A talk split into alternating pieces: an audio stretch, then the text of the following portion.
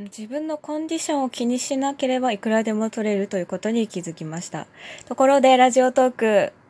あの、キーワード検索進捗順が実装されましたね。嬉しい。まだ検索してないけど、これから何かちょっと、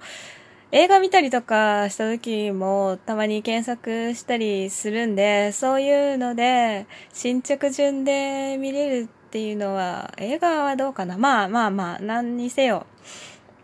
進捗順で見れるのは嬉しいですね。新しいジャンルにハマった時とか特にいいのかなその、その時。いや、でも、あんまりラジオトークで、あれですかね、ジャンル伏せてる人も多いし、どうなんですかね。まあでもとにかく嬉しい。とにかく嬉しい。まあ普通にだからあのリバーとかで昔最初にラジオトークを入れたての時はリバーとかえっ、ー、となんだっけなんか不女子が入れそうな単語をねいろいろ入れてみたんだけどあそれ最近はあんまりなんだろう割と自由度が上がってそこまでそういう活発な意見の言い合い、意見をあんまり言わなく、固定、あ、固定でも検索したかな？固定だ、リバだみたいなのは結構自由にやりましょうって感じですよね、最近は。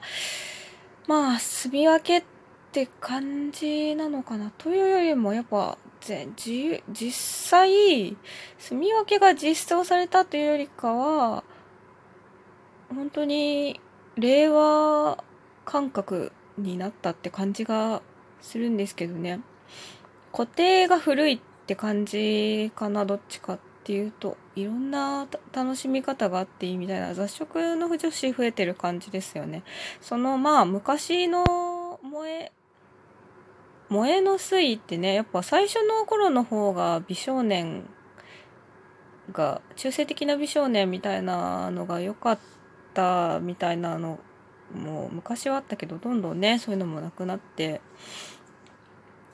ね、なくなってるんですよねそういうこう型みたいなものが結構なくなってる感じがするんですけどあでも多分あれですねジャンルとかカップリングの個々の界隈になるとガッとあの偏りが出るんでしょうね。私はあんまりもう今そういう旬ジャンルとかにはまってないんで商業 BL とか見ると割と自由だなっていう。あとはエロが、エロけりゃいいってっていうのがとにかく あとはでも、エロくて、で、もうやっぱりなんかあれですよね。そういうちょっと倫理観があんまりよろしくないものは減ったよね。無理やりしないし、ちゃんと付き合うし、という感じですよね。そういう私はね結構隠れて付き合ってるみたいな方が好きなんで堂々と付き合ってもいいよねっていうの。堂々と付き合うのはもちろんいいんですけどあの私はこっちその本人がなんだろうな。あでもやっぱこの恋して付き合ってこう結婚的なことをしたいっていう風に順を追っていくってていうのがそんなに好きじゃないのでどちらかというとまあ商業 BL だったらその友達からもともと親友とか幼馴染で付き合うみたいなやつ結構好きで読むんですけどやっぱそういうのだとその友達であるニュアンスの方が強いみたいなのが好きで恋って感じになるとまあ大体でも最後にはねあの両思いラブラブの両思いとかになるんでよかったねと思いながらまあ私の萌えはなくなっていくっていう。まあでもそれもねそれはあのほらその自分の気持ちに気づく瞬間とかをなんか両思いとかになる瞬間とかその気持ちのお互いに対する気持ちがずれてる瞬間があるじゃないですか。片思いの瞬間とか思いに気づく瞬間とかまあ両片思いの時とかなんかそういうこうすれ違ってたり相手の意図がわからない状態でこ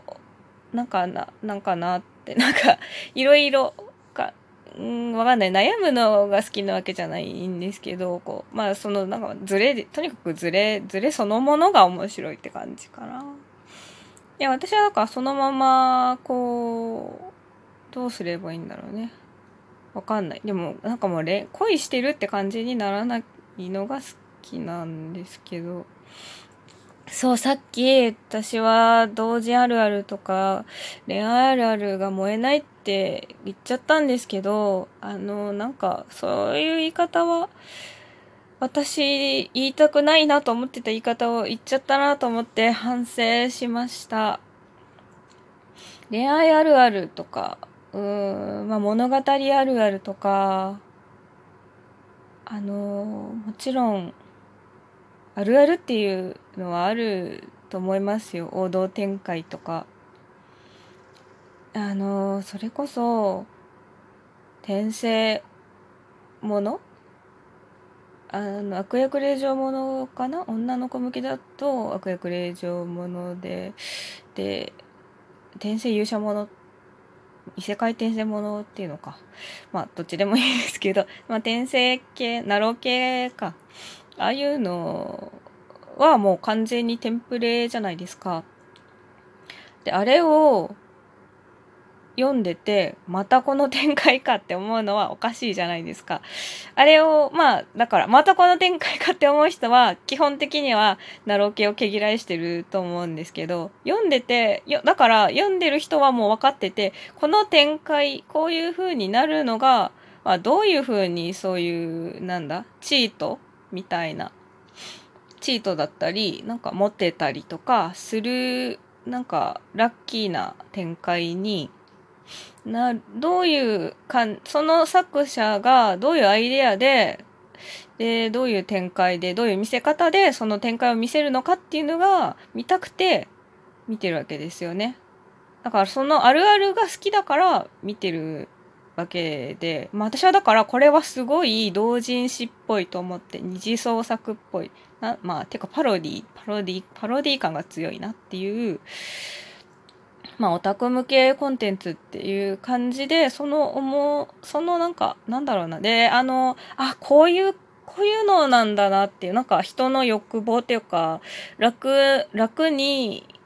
うん、欲望を満たしたいっていうのはこういう感覚なんだなっていうのが面白くて人の。そそれがなんかいっぱい出てくるのであこのこれはあなんかこういうパターンがあるんだこういうパターンがあるんだっていうのを収集していてあやっぱり読みやすいんですよね。だから読ん読んじゃう読んじゃいますね。ゲートはまあ、ゲーってなるやつ、ハーレムもののなんかもう、しょうもなーってなるやつは、ゲーってなっちゃう、な、なってもうすぐ読まないですけど、読めるやつだけ読むんですけど、でも面白いやつもあって、そこには、あの、そこの間にある違いって、あるあるかあるあるじゃないかではないですよね。その書いてる人があるあるにどう向き合ってるかというか、まあ、あるあるを利用して自分の書きたいものを書いてるだとか、利用しなくてもいいか。あるある自体が好きでも、そこに込めてる、その、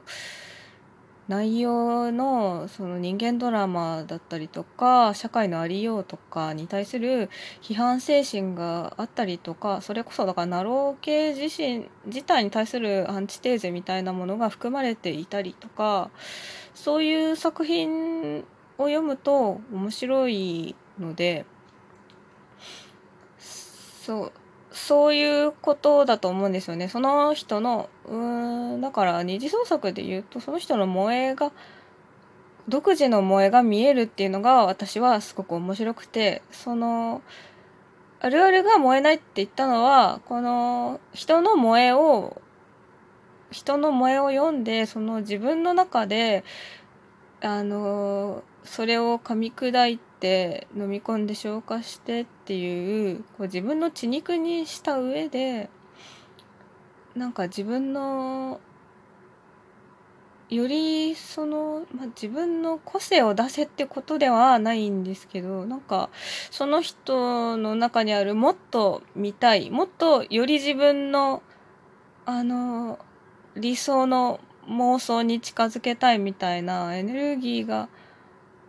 欲しいみたいな。でもまあそれは、だから、それは、それで私がそれに燃えるってわけじゃないんですけど、それがあると、その作品としての読み応えが出てきて、素敵だなって思うって話なんですけど、あと、書きたいって思ったから書けるわけではないじゃないですか。で、読み線の人もいるし、で、実際その、それこそ本人らしい話が書きたいと思っても、それを本人らしいやり、本人たちらしいやり取りを思いついたり、その、表現したりとかができなければ書けないので、自分の書ける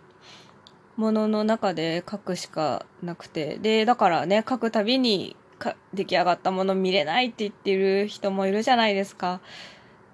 でも、それも含めて、